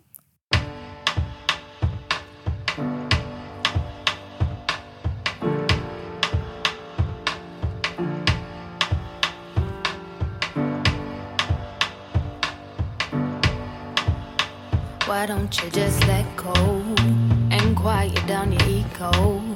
Don't complain about finance. I know your daddy want a real man. Go ahead and live your dreams. To me, you're stronger than a whole team. I know. I found her randomly. She was on those color videos on, you know, those color Oh videos. yeah, yeah, yeah. I know. the And I was ones, like, this is a bop. So yeah, that's my song. What's her name? Cleo Sol. Yeah. I'm gonna have to check that out still. cool. And Um, you, Atlanta? Sorry, I keep coughing. I'm just dying here. Um, I've been listening to "Heard It All Before" by Sunshine Anderson. Baby, let me explain to you. I'm saying What you saying? it's not even like that. It wasn't like that, but I saw you. Baby, I don't love her. You don't love me. She- you know what? I don't even want to talk She to don't mean nothing to me. I don't me. want to see your face. She was just telling I telling just want to see you walking through that Baby, door. don't- There ain't nothing else to say. Why we gotta do it like this, baby? Damn. Come home late. It seems you barely beat the sun. Tapping my shoulder, thinking you gon' get you some. Smelling yes, June. But because I said to you guys, I don't really listen to music often. So when I listen to music, it's really like old stuff Yeah, that no, no I one else that. remembers. Mm-hmm. But I have listened to that a lot this week, and I love it. Yeah, No, so that's my good song tune. of the week. Yeah, Century. no, it's a good tune. I love it, I'm not gonna lie, that was a song that I used to sing all the time, and I, felt like- still sing it. So Yeah. Can you imagine? I need I'm to like, get with the times. Let clear my voice. Yeah, I can sing y'all. Let's sing Oh, Sunshine Anderson. Okay. That was the song that I did. I won't sing for you guys. Relax, because John was like, "No, don't do it." No, I won't do it. I won't embarrass myself. Um, but yeah, no, definitely a good tune. So yeah, so that's we've come to the end of the show. To the first show. I felt like we could have just spoken for like forever. yeah, we could be here me. forever, but Trust me. sometimes things have to wrap up. But A big thank you to our guests. Yeah. Miss Thank you for having us. No problem, Miss Atlanta Green and Miss Mumba Jasmine Dodwell. Yes. There oh, we thank go. you. Full name. Full named Uh, it. yeah, there we named go. Full named yeah, it. thank you so much for having us. It's been really nice. Thank you. No, it's an absolute pleasure. And obviously, guys, make sure you go and see a fantastic show. The is it Black? I was going to say the Black Ice. Look at me adding words to the play. Black Ice at Yeah. Theatre 503. It's playing from the 30th of October to the 3rd of November. Is it third or second? Second. Oh, third. Definitely the third. Okay, well, second. Wait. Third, third of November. So, guys, make sure you go and get your tickets. Oh, You're yes. in for a treat. Um, can't speak enough of how important it is to go and see shows like these.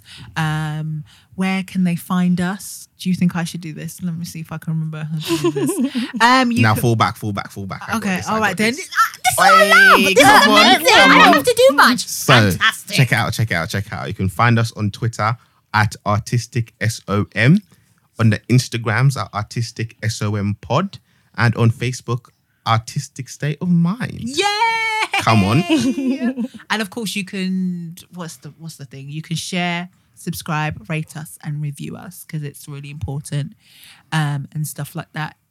Season 4, it's been a wrap. Not Yep. been a wrap, it's been a wrap for the episode. Season four, episode one. Yes. Actually, before we go, where can people find you guys on the social medias?